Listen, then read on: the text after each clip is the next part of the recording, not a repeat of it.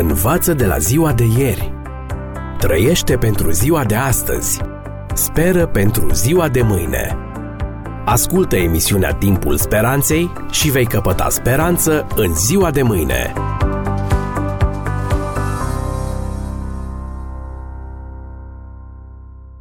Dragi prieteni, vă salut! În această ediție a emisiunii noastre aflați de ce există violență și moarte în lumea animală.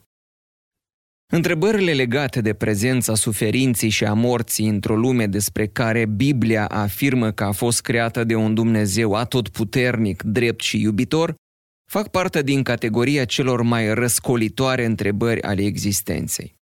Un om care se confruntă cu astfel de întrebări, și nu există niciun om care să fie scutit de ele, fie că este vorba de propriile suferințe, de suferințele celor din jur sau de suferința și moartea vizibile la tot pasul în lumea animalelor, nu are decât două opțiuni. Fie se răzvrătește împotriva unui astfel de Dumnezeu, care tolerează sau care poate chiar provoacă atâta suferință și moarte pe pământ, fie continuă să se încreadă în Dumnezeu în ciuda dilemelor rămase nerezolvate. În primul caz se ajunge la indiferență față de orice formă de religie, la scepticism și ateism, uneori chiar un ateism militant. Cazul lui Charles Darwin este de notorietate în această privință. Deși a fost crescut într-o familie creștină, el însuși fiind posesor al unei licențe în teologie, singura sa licență, apropo, Darwin s-a îndepărtat de Dumnezeu pentru simplul motiv că nu a putut găsi un răspuns la problema suferinței pe care o vedea la tot pasul, atât între oameni cât și în lumea animală. Rezultatul îl cunoaștem, apariția darwinismului cu milioanele sale de adepți. De la bun început, dragi prieteni, trebuie să recunoaștem că nimeni dintre muritori nu are un răspuns complet și satisfăcător la problema suferinței. În ciuda sutelor de lucrări scrise pe această temă, de ce urile rămân de cele mai multe ori fără răspuns. La fel cum s-a întâmplat și cu întrebările neprihănitului Iov legate de suferințele sale inimaginabile, la care nici soția sa, nici prietenii săi și în final nici chiar Dumnezeu nu i-au oferit răspunsul așteptat. Cel care crede că deține răspunsurile exhaustive la problema suferinței se înșală amarnic. Un astfel de om fie nu a cunoscut, încă suferința în propria sa viață, fie nu a înțeles încă suferința altora. Dar ce îi poți răspunde unui om care a trăit o viață cumpătată, ferindu-se de abuzuri și vicii, și care totuși într-o zi primește diagnosticul de temut, cancer? Ați putea să oferiți un răspuns corect unui astfel de om, în timp ce alți oameni calcă vădit legile sănătății și cu toate acestea nu se îmbolnăvesc de o boală atât de gravă? Sau ce îi puteți răspunde unui om credincios care i-a slujit lui Dumnezeu întreaga viață și care, fără nicio prevestire, face un accident vascular cerebral, rămânând paralizat pentru tot restul vieții? Ați avea un răspuns care să-l mulțumească pe acest om, dar care să fie și corect din punct de vedere spiritual? Ce i-ați răspunde unui cuplu care își dorește cu disperare un copil și totuși acesta nu apare? În timp ce alții își leapă de pruncii în genele de gunoi sau în instituțiile care se ocupă cu creșterea copiilor. Dragi prieteni, probabil că în fața suferinței personale, colective sau chiar a suferinței atât de prezente în lumea animală, ar trebui să fim mult mai rezervați în oferirea unor răspunsuri concrete. Desigur, cu excepția celor răspunsuri generale pe care Biblia însăși ni le oferă cu privire la originea suferinței, la autorul ei și la planul creatorului de a o elimina în viitoarea creație. Într-adevăr, cuvântul lui Dumnezeu are câteva lucruri importante de clarificat. Însă atunci când reflectorul se îndreaptă spre suferința concretă și prezentă, la întrebările de ce mi s-a întâmplat tocmai mie acest lucru, de ce s-a întâmplat tocmai acum, de ce mie și nu altora, de ce a îngăduit Dumnezeu acest lucru, de ce nu m-a ocrotit Dumnezeu și altele, tăcerea este elocventă.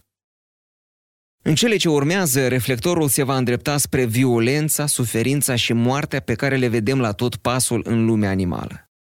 Iubitorii de natură și pasionații de documentare pe această temă de pe Animal Planet, NetGeo Wild și alte posturi TV specializate vin în contact cu scene de violență, suferință și moarte care se petrec pretutindeni în lumea animală.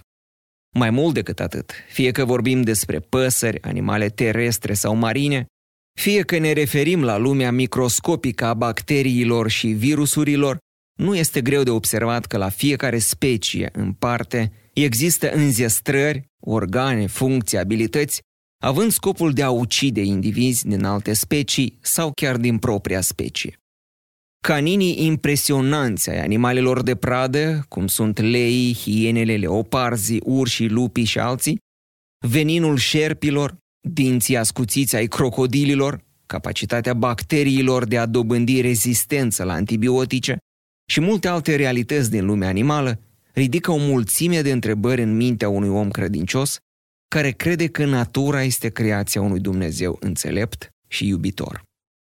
De unde vin aceste înzestrări care servesc producerii suferinței și în final a morții? Așa a creat Dumnezeu aceste ființe? Le-a înzestrat de la început cu capacitatea de a ucide? Și dacă nu le-a creat așa, cum au apărut aceste modificări și de ce le-a îngăduit Creatorul? Pentru un evoluționist, răspunsul este simplu. Toate aceste înzestrări cu rolul de a ucide au apărut pe parcursul a milioane de ani din necesitatea de a supraviețui. Este însă un răspuns simplist, care nu îl poate satisface pe căutătorul sincer al adevărului. Și aceasta pentru simplul motiv că teoria evoluționistă dă naștere la o mulțime de alte întrebări fără răspuns. Una dintre ele este aceasta. Dacă organele specializate și folosite la ucidere au apărut prin evoluția speciilor de-a lungul a milioane de ani, ar trebui să existe milioane de forme intermediare, verigi între indivizii neevoluați ai speciilor și cei evoluați din zilele noastre. Unde sunt aceste verigi intermediare? Lipsesc cu desăvârșire. Aceasta este marea problemă la care evoluționismul nu a găsit încă un răspuns. O altă întrebare. Dacă indivizii unei specii au putut supraviețui în trecut fără aceste înzestrări, și organe folosite pentru a ucide. De ce a fost nevoie ca acestea să apară pe parcurs? De exemplu, dacă păianjenul se putea hrăni în trecut și fără plasa sa, de ce a fost nevoie să o construiască de-a lungul evoluției? Și în cazul în care evoluția s-a produs, care au fost formele intermediare până să se ajungă la plasa actuală în care păianjenul își prinde prada? Însă lăsându-i pe evoluționiști să-și pună întrebări și să le găsească răspunsurile potrivite, să ne întoarcem la creștinism. Cum putem explica toate aceste înzestrări ale animalelor destinate uciderii altor ființe pentru supraviețuirea propriei specii? Au existat ele în creația inițială, așa cum a ieșit din mâna lui Dumnezeu? În lumea edenică exista moarte în lumea animală? Va exista moarte în nouă creație? Dacă aceste înzestrări nu au existat la început, când și din ce cauză au apărut ele? Dragi prieteni, nu va fi ușor de răspuns la toate aceste întrebări. Biblia ne oferă doar câteva indicii pe această temă și trebuie să le luăm în considerare. În rest, toate celelalte idei sunt doar supoziții și ipoteze care pot fi adevărate sau false. În căutarea unui răspuns scripturistic la întrebările legate de violență, suferință și moarte prezente în lumea animalelor, ne vor fi de folos două jaloane. Primul, care a fost planul inițial al Creatorului în momentul în care a adus la existență lumea noastră? Și al doilea, cum va arăta noua creație după ce istoria lupte dintre bine și rău se va fi încheiat? Înțelegerea celor două momente cheie din istoria lumii noastre ne va ajuta să cunoaștem care a fost planul inițial al Creatorului cu privire la creația sa, plan care va fi împlinit în noua creație, la sfârșitul luptei dintre bine și rău. Dar despre aceasta vă spun mai multe după un moment muzical. Învață de la ziua de ieri. Trăiește pentru ziua de astăzi. Speră pentru ziua de mâine. Ascultă emisiunea Timpul Speranței și vei căpăta speranță în ziua de mâine.